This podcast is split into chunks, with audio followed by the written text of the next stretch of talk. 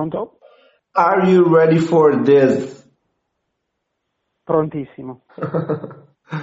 Buongiorno fidanzato. Ciao, buongiorno, come stai? Bene, grazie. Tu? Molto bene, oggi molto bene. Ma io non mi sveglierei se non avessi te. Eh, questo che servono i fidanzati. Ottimo, Dare un senso a ogni mattina. ottimo. Fede, oggi io ti parlo. oggi? Oggi ti do un bel pasto, veramente, sarai soddisfatto. È il pasto. Perché come sai io sono appassionato di soldi, io sono un avido. Mhm. E l'altra volta ti avevo parlato della Fed, oggi vorrei approfondire quello che succede nella cosiddetta Eurotower della BCE, la nostra banca centrale europea. Mm. E ti porto? Praticamente, praticamente il giochino è lo stesso che eh, abbiamo visto eh, dall'altra parte dell'oceano, ovvero si compra come se non ci fosse un domani. Ti ricordi quando Christine Lagarde disse non siamo qui per chiudere gli spread? Te lo ricordi? Mhm. Beh, quella era una bella fake news perché in realtà la BCE in questo momento sta comprando, appunto come ho detto, come se non ci fosse un domani. Ehm, avevamo parlato, se ti ricordi, l'ultima volta, della strategia dell'Italia per cercare di eh, ingolosire i, eh, gli investitori italiani, sia privati, eh, nel senso le- sia le famiglie, sia quelli istituzionali come le banche e i fondi di investimento, per cercare di eh, internalizzare il debito, perché attualmente soltanto il 3% del debito pubblico italiano è detenuto da investitori italiani. Ma anche questa purtroppo eh, probabilmente si rivelerà una stima non sostenibile. Perché? Perché eh, probabilmente chi si accollerà, eh, comprerà più che accollerà eh, gran parte dei titoli che saranno emessi dall'Italia sul mercato eh, secondario sarà la BCE. Si stima che ne comprerà circa 200 miliardi. Considera che prima del virus l'Italia aveva stimato di spendere 250 miliardi in BPT, dividendoli 200 il rinnovo dei titoli in scadenza e 50 per il cosiddetto fabbisogno netto. Considera che la spesa pubblica eh, italiana nel 2019 è stata di 590 miliardi. Ora, pare che nel post virus, cioè con tutte le spese eh, adesso associate, il fabbisogno netto da 50 passerà da un minimo di 121 a un massimo di 158. Come si dice a Roma, so sordi. Mm. Ehm, fino ad oggi, eh, perché queste cifre di cui ti ho parlato eh, riguardano il 2020, fino ad oggi la- l'Italia ha emesso 88 miliardi di eh, BTP, Ma 63, quest'anno?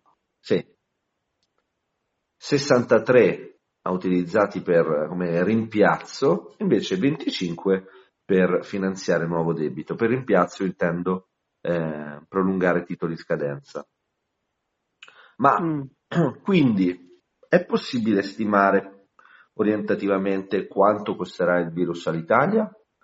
Sì, è possibile stimarlo. Stiamo parlando di circa 100 miliardi di euro, fino a un massimo, una stima più pessimistica dice 150 miliardi di euro. Quindi qualcuno ha detto, ragazzi, però qui dobbiamo fare qualcosa. E questo qualcosa è riassunto nell'acronimo PEP, ovvero Pandemic Emergency Purchasing Program. Ne hai sentito parlare? Mhm. Sì, PEP. sì, PEP. sì. Stiamo Sì. parlando di Christine Lagarde che mentre va a Chanel apre il portafoglio e dice oggi compro mille miliardi di roba. Mille miliardi di roba. venendo ai BTP, perché nessuno li compra? O almeno, insomma, perché non sono così appetibili?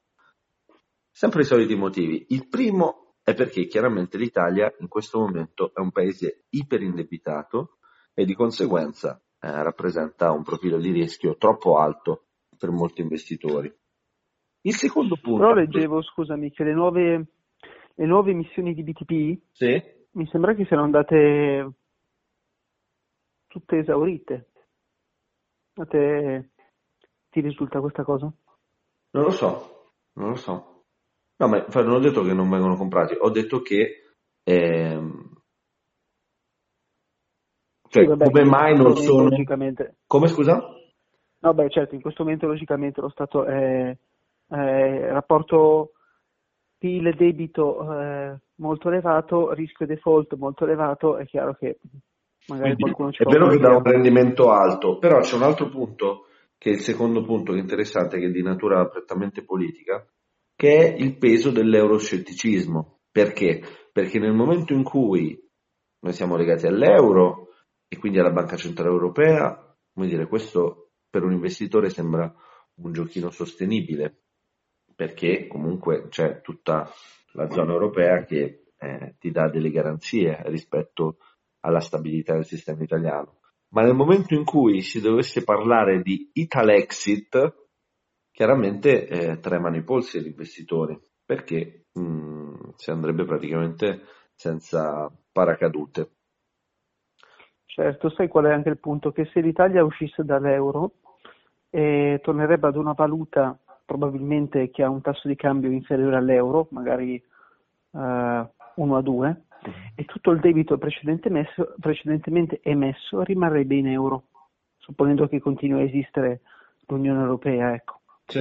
E quindi questo sarebbe un grosso problema, cioè l'Italia ha una lira che vale, non so, 2 lire e un euro, sì. torniamo alla lira e tutto il debito restante rimane in euro e invece l'economia gira con una valuta che è più debole. Questo ha dei vantaggi su tante cose, avere una valuta debole, però se hai debiti in valute più forti o che si sopravvalutano eh, rispetto alla tua, questo è un problema. Mm. Eh sì. Ci metteremo praticamente nei panni dei paesi in via di sviluppo.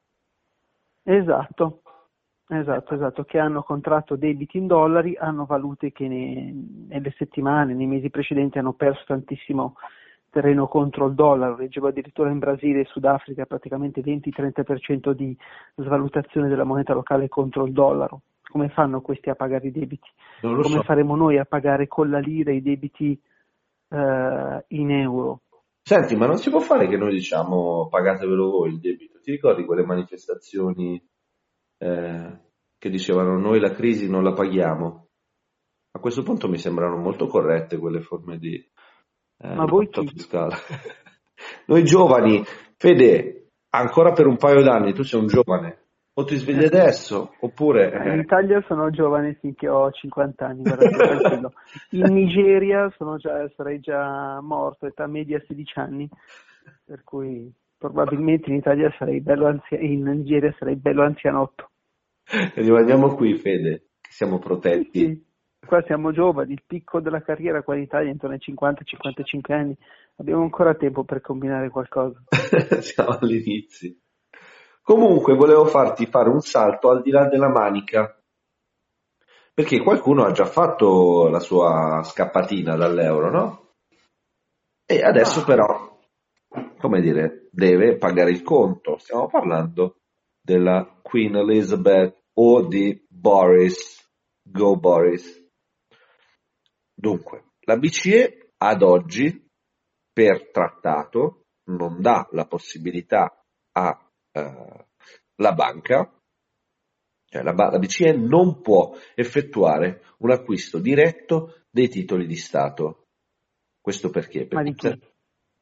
Dei, del, degli Stati. Okay. Degli Stati. Può effettuare l'acquisto solo sul mercato secondario. Ok. Cioè non può comprarli appena emessi? Non può comprarli appena emessi, questo perché... Eh, non può partecipare all'asta?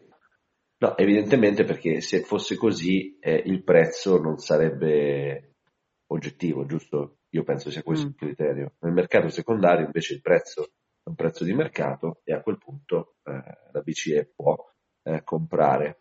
L'altro punto fondamentale del trattato è che vi è un divieto dell'uso dei cosiddetti conti di tesoreria, ovvero è come se, eh, facciamo questa, questa è una mia personalissima eh, metafora, quindi probabilmente sbagliata, se tu sei una famiglia, e per famiglia intendo uno Stato, hai il tuo conto in banca, ma hai anche dei soldi nel tuo portafoglio, giusto? Ora, mm. il divieto dell'uso dei conti di tesoreria, in questa metafora, sono i soldi che tu hai nel portafoglio. Mm. Ovvero, nella, ehm, nel sistema inglese invece, l'Inghilterra ha deciso, anzi la banca d'Inghilterra, Bank of England, ha deciso di utilizzare ehm, la concessione di scoperti di conto o di qualsiasi altra forma di facilitazione creditizia. In inglese, Ways and Means Facility. Quindi mm. si stanno uh, dando la possibilità di uh, spendere uh, quella che è la, la, riserva dei loro conti che è utilizzata per le attività, diciamo così, a breve termine della, della fiscalità generale. Hanno dato un'indicazione di eh, temporaneità di utilizzo di questa misura, però è sicuramente un indicatore molto relativo della difficoltà che la Banca d'Inghilterra sta avendo nel reperire liquidità. Ti è mm. chiaro questo strumento? È come se fosse, eh, l'articolo parla di cash management dello Stato, in Italia, per dire, l'equivalente è nella Banca d'Italia e si chiama conto disponibilità del tesoro per il servizio di tesoreria. Serve per so, l'esecuzione, gli incassi, i pagamenti. Però la BCE dice esplicitamente, cioè scusa, il trattato sulla BCE dice che questo conto non può assolutamente avere saldo negativo. Qualora vi sia il saldo negativo, vi è immediatamente uno stop all'acquisto dei BPT. Ora, una piccola uh, chicca che io non conoscevo è che, um, come abbiamo detto, la BCE non può comprare sul primario, ma solo sul, sul, solo sul secondario, per ciò che riguarda i titoli di Stato. Invece, per le obbligazioni societarie non c'è un limite, sia sul primario che sul secondario. Ah. Ed è quello che sta facendo. Ti dirò di più. Attualmente, ehm, attraverso questo, P, questo PEP, ehm, sono stati cambiati i criteri secondo il quale venivano effettuati gli acquisti dei titoli di Stato, perché prima erano su base, ehm, come dire, fissa, seguendo dei criteri relativi alla popolazione. Oggi invece si è slegato eh, il meccanismo di acquisto da delle proporzioni fisse e la BCE compra in base alla necessità, ovvero dove aumenta l'emergenza, aumenta anche l'acquisto di titoli di Stato. Mm. Io ti confesso che sono andato a farmi delle ricerchine eh, su se esista un limite a questo acquisto e comunque qual è l'aspetto negativo di questo, uh, di questo gioco. E purtroppo l'unica cosa che ho trovato, che però è quella che mi sembra più razionale, è, eh, è l'inflazione, ovvero in questo modo si immette molta liquidità nel sistema e così facendo eh, rischi di rendere più debole la, la, valuta. La mia valutazione personale, che vale credo qualcosa sotto lo zero, è che noi... No, non ti svalutare così. Eh, un pochino, dai, un pochino. Comunque grazie, fidanzato. È che noi non stiamo sentendo questo uh, fenomeno di inflazione perché i nostri amichetti occidentali, quindi il mercato soprattutto americano, sta facendo più o meno lo stesso. Quindi la mia impressione è che noi stiamo andando su un treno ad alta velocità, guardiamo fuori dal finestrino un altro treno che va alla stessa velocità e quindi tra di noi abbiamo, come dire, un, un approccio rassicurante perché stiamo andando tutti e due nella stessa direzione. Ma rispetto al terreno, noi stiamo, ci stiamo indebitando come, come dei pazzi. Eh, no, mi piace il paragone col treno. Sicura, sicuramente lo immagino. Però in realtà credo l'inflazione abbia a che fare con i beni di consumo. Cioè, non so se il fatto che lo facciano anche loro, lo facciamo anche noi e quindi non cambia niente per noi e per loro. E, allora, sicuramente se non, non, ci sono consumi non ci può essere inflazione. Per esempio tu noterai che negli ultimi mesi il prezzo della carta igienica è salito. Quindi sì. c'è stata inflazione. Sì. Beh, io ho avuto anche difficoltà a comprarla. Eh, esatto. E, e, quindi c'è, c'è inflazione su, su, qualche singolo prodotto, c'è inflazione, che sono quelli che la gente in questo momento compra. Eh, I prezzi dei supermercati un pochino sono saliti, è l'unica cosa che la gente compra, l'unica cosa che la gente fa oggi è la spesa. Quindi i beni, beni alimentari primari sono un pochino saliti, non troppo, ma un pochino. E, però è chiaro, finché non ci sono consumi non puoi vedere un'inflazione, ecco. Ma quindi noi eh, ci dobbiamo aspettare al termine di questa crisi un aumento di inflazione, secondo te? Mm, Credo di sì, credo di sì, sul medio termine sì. Sul medio termine sì. Non adesso, però tra eh, sei mesi, un anno sì. Ci sarà dell'inflazione, eh, il target delle banche è il 2%, magari vedremo qualche punto percentuale in più, eh, magari si potrebbe arrivare a dell'iperinflazione, però sì, è inevitabile, cioè credo che sia abbastanza inevitabile. Vediamo. Vediamo, in realtà non è detto. Vediamo, perché poi ho cominciato questo secondo spunto, diciamo così, da quello che... No, il primo spunto da quello che diceva la Lagarde, no? diceva il nostro scopo non è quello di ridurre lo spread. Da un punto di vista formale, questo è vero, cioè lo scopo della BCE è quello di tenere l'inflazione al 2%. Questa moda del quantitative easing, ovvero di comprare i titoli di Stato, è una moda che ha ehm, origine a circa un, un, decennio fa.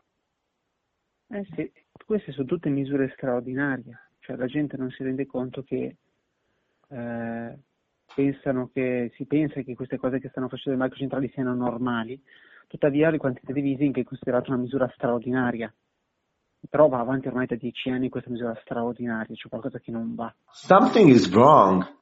Eh sì, c'è qualcosa che non va se vai avanti con le misure straordinarie per decenni. E poi non esci più, cioè perché ogni volta che c'è un problema ne esci col quantitative easing, allora non è più la soluzione estrema, ma è eh, niente, la soluzione per sempre. Funzionerà, continuerà a gonfiare la bolla di nuovo? Non lo so, che pensi? Si rigonfierà tutto di nuovo?